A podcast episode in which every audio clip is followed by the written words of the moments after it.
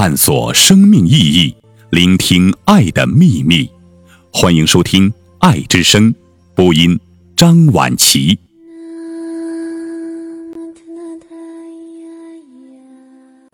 母亲生命垂危，儿子却让他死。关于死亡，我们必须颠覆认知。一，试想一下这个场景：一个儿子在母亲需要抢救的时候，他却劝自己的母亲死，你会如何看待？你会不会认为这是一个大逆不道的不孝子？然而，这样的一幕就出现在了我们的真实生活里面。在抖音上，有个博主说自己母亲走的时候，他选择放弃抢救，引发了争议。有一部分网友对他的做法有争议。但还有很大一部分网友并没有去痛斥这个儿子的不孝，反而对他的做法赞赏有加，甚至感动不已。因为他做的事情远远不只是放弃抢救，还有很多很多。他在母亲身患绝症前的一个月就放下自己的工作，天天陪着母亲。他一直静静地陪在母亲的身边，陪她说话、聊天，问她还有什么事情想要交代自己。当他知道母亲与自己的姐妹之间还有些误会没有解除的时候，他立刻找到那几位姐妹，与她们交谈，消除了他们和母亲之间的嫌隙，解开了母亲的心结。他做这些不仅仅是为了完成母亲的心愿，更是在用行动去告诉母亲。你的孩子已经长大成人，可以独当一面的帮你解决事情，你不必再担忧他以后的人生。除了帮助母亲心安，他也对母亲诉说了很多自己的抱怨。他说自己在童年时，母亲的很多做法给他带来了深深的伤害，影响了他。病榻上的母亲听到这些后，如释重负，诚恳地向他道歉。如果我知道会是这样，我当时肯定不会这么做。随着这句话一出口，母子之间最后那一点隔阂也随之消失，两人流着眼泪抱在一起，完成了最后的谅解。他对母亲敞开了所有的心扉，母亲也放下对儿子所有的牵挂，两个人的心全部都安静下来，在母亲生命的最后时刻完成了和解。当这个母亲油尽灯枯的时候，她握住儿子和丈夫的手，用尽全力想要在离世前再多看自己所爱的人几眼。然而，即便是这样简单的坚持，却也极大地消耗着这位母亲的精力。她忍不住大口大口吐血。看到母亲吐血，儿子关切地问了一句：“您很难受吗？”母亲点点头说：“很难受。”看到母亲这么痛苦不堪，儿子终于说出了那句残忍的话：“能不能坚持？如果不能坚持的话，那就走吧。”于是，这位母亲又看了看儿子，用尽最后的力气点了点头。在示意家人和医生不用抢救之后，她紧握住丈夫和儿子的手，静静地离开了人世。就像是一场仪式，虽然是生死告别，但没有那么悲伤，没有那么痛苦，反倒是逝者和生者的内心都获得了一种充足的安宁感。他的父亲和所有亲戚对母亲的最后记忆都是温和的，不留遗憾的。他说出了那句让人感动的话：“生命结束了，但爱永存了。”他的母亲是带着一种坦然和体面走的。人人都说生死两相憾，但这个儿子却与母亲一同选择了一种生死两相安的告别。一直以来，我们中国人都有句影响很深的俗语，叫“好死不如赖活着”。在很多人看来，自己的亲人即便是患上了不治之症，即使是痛苦不堪，也应该一味地延长生命，不然就是不孝，就是大逆不道。但这个儿子他并没有用过度的抢救给母亲带来痛苦，而是完成了他的夙愿，为他安排好一切事宜，让他没有遗憾的安静的离开。这不得不让人心生感动。其实我们认真想想，在很多情况下，对那些绝症病人来说，多活一天就等于多受一天折磨，还不如让这个过程温和一点、体面一点，用有限的日子多陪陪亲人，尽量去提高他们最后生命的质量，让他们没有遗憾和痛苦走。这难道不是一种更好的选择吗？正如林清玄曾说：“如果人能快乐地归去，死亡就不能杀人，反而是人杀掉了死亡。”生命是不能一味地按照时间长短来衡量一切的。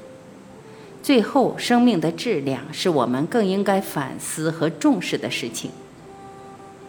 二，曾经在知乎上看到一位医生讲过一个故事：一个年轻的小伙子是腹腔肿瘤晚期患者，可因为他的父母不愿意他离开，于是就靠着现代医学让他单纯延长生命。在这几个月里，为了维持生命，他被开了三刀，浑身插满了管子。有些管子是为他输送营养与血浆，而有些管子则在排出肿瘤坏死所产生的各种污秽。虽然是不治之症的晚期，但他的感受却一直很清楚。他每天极其痛苦，亲眼看见那些东西在他的眼前流动，而且每次维持生命的换药也让他生不如死。可换药又是必须的，如果不换，他的身体就会被泡在那些污秽之中。于是，那个年轻人就这样在痛苦中煎熬，不断地看着自己的生命在管线内液体的流动里一点一点地消耗，看着深爱的父母在旁边把眼泪一滴一滴地流尽，那种痛苦的感觉，真的连万箭穿心都很难形容。后来，那个年轻人一直熬到了那年的春节走了。当主治医生休完新年假回来上班的时候，发现年轻人的病床已经空了。那一瞬间，医生愣了一阵，随后长舒一口气，反而感到替那个年轻人的解脱而感到释然。我看过一些医生的科普，很多绝症患者比我们所能想象的还要更加痛苦，比如癌症。到了晚期的时候，是不管打多少麻药都没有办法止住疼痛的。更多的病人可能连止痛片都已经无法吞服，一口水都喝不下去，那些药就慢慢烂在舌头上。一个医生曾说：“为什么只有癌症病人很少有见到回光返照的状态？是因为他们已经根本疼到连说话的力气都没有了。”可即便如此，很多家属在绝症病人的弥留之际，仍旧选择创伤性治疗，用难以承受的剂量去做化疗。央视曾经做过一个专题：癌症的过度治疗徒增患者痛苦，里面有很多患者最后都是带着痛苦和折磨走的。北京安定门中医医院院长刘文华也曾提到过。我国每年三百万去世的癌症患者当中，有百分之八十都有过度治疗的可能。很多晚期患者不适合做化疗，却在家属的要求下去做，最终导致病情恶化。也就是说，本来一些癌症患者目前情况还是不错的，反而是因为过度治疗、过多的创伤性治疗，导致肿瘤反扑，从而加速了他生命的结束。所以，很多医生在得知自己得了癌症之后，就会选择和普通人不一样的方式。比如，发明了肺癌靶向药塞瑞替尼的美国科学家汤姆·西哲博士，他自己却是一位大肠癌患者。在得知自己的疾病之后，他索性放下了一切，用自己喜欢的方式度过最后生命，参加公益活动，甚至还报名参加了一场铁人三项赛。马西哲博士最后在一七年去世，直到生命结束前的最后一刻，他都没有后悔过自己的决定，因为他在患癌之后过的依旧是一种高质量的、有意义的生活。我们很多人在讨论起幸福的时候，首先想到的总是我们的人生有多么幸福，我们拥有多么温馨的家庭，有着多么崇高的理想，看过了多少亮丽的风景。但我们却很少想过最后生命是否幸福。二零一五年《经济学人》的年度死亡质量指数报告中显示，在八十个接受调查的国家中，中国仅仅排名第七十一位，在倒数十位之列。不得好死成了许多人心中永恒的痛。我们这一生会思考很多东西，思考快乐，思考痛苦，思考活着的意义，却极少思考死亡。但其实我们最后的生命是用什么方式度过的？我们最后留给世人是什么样子，才是我们最应该考虑的。生命虽然短暂，但我们应该学会用最好的方式去告别。三，曾看过这样一部纪录片，一个叫西蒙的英国男人，曾是剑桥大学的高材生，但是却患上了可怕的渐冻症。曾经酷爱登山和滑雪的他，却不得不坐上轮椅，甚至连拳头都无法紧握。曾经精通四国语言的他，在患病之后，连说出一个完整的单词都变得异常困难，只能靠朗读机和写字与家人交谈。但很快，他连笔都很难握住，连按钮也很难按下。病情越来越严重，他每天都生不如死，痛苦万分。最后，他做了一个决定：与其每天被病魔折磨得死去活来，还不如用自己想要的方式度过最后的生命。他在家里举办盛大的聚会，所有的好友、家人悉数到场。每一个来参加他聚会的人脸上都洋溢着幸福的笑容，他们一一与西蒙拥抱，向他祝酒，从头至尾都没有说一句多余的话。也没有任何人说出悲痛的告别词，而没有语言能力的西蒙就静静地坐在那里，朝每一位宾客笑着点头致意。他还做了很多很多想要做的事情，让自己不留遗憾。最后，在生命的尽头，他走进了瑞士那家终结他生命的医院。他让药剂师把毒药调好，准备滑动了那个毒药的开关。他躺在柔软的病床上，看着医护人员忙前忙后，仿佛自己只是来医院看感冒一样平常。打完点滴就可以回家，整个人都非常坦然。他用笔在纸上写下一句：“我一点也不害怕死亡，这是一种解脱。”写完还笑了起来。他向每一个他所爱的人道别。他用朗读机对妻子说。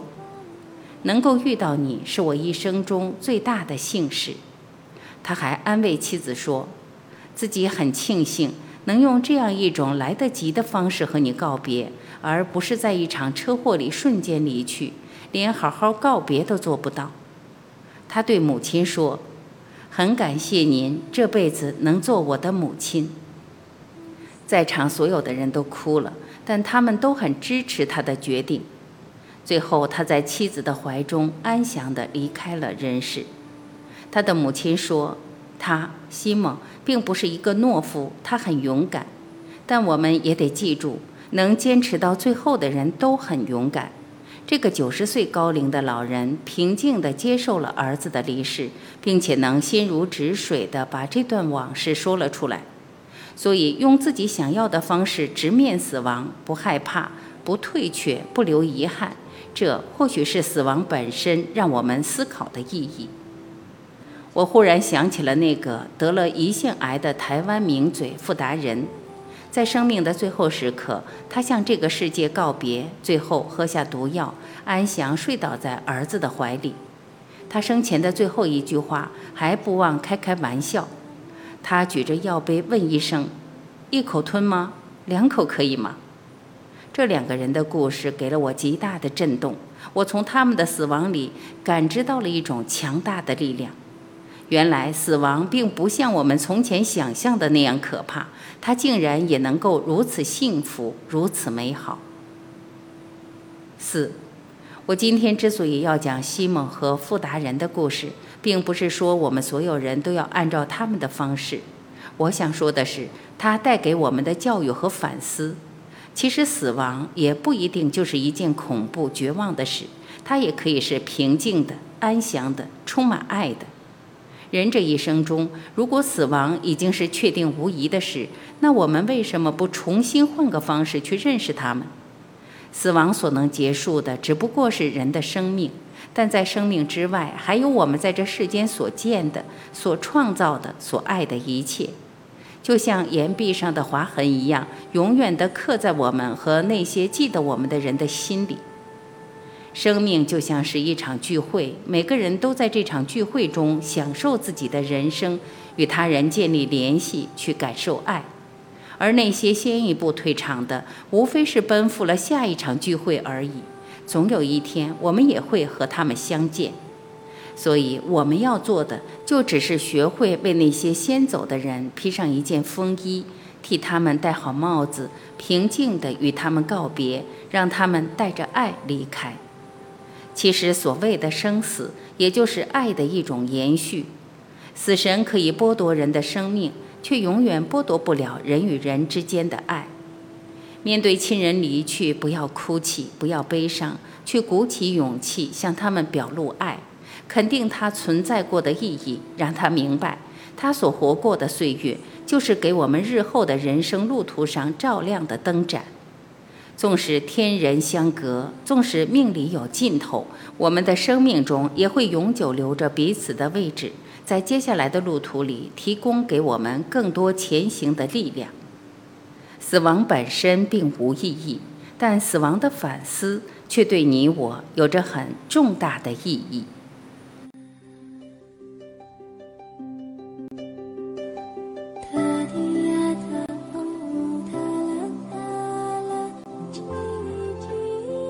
感谢聆听，我是晚琪，再会。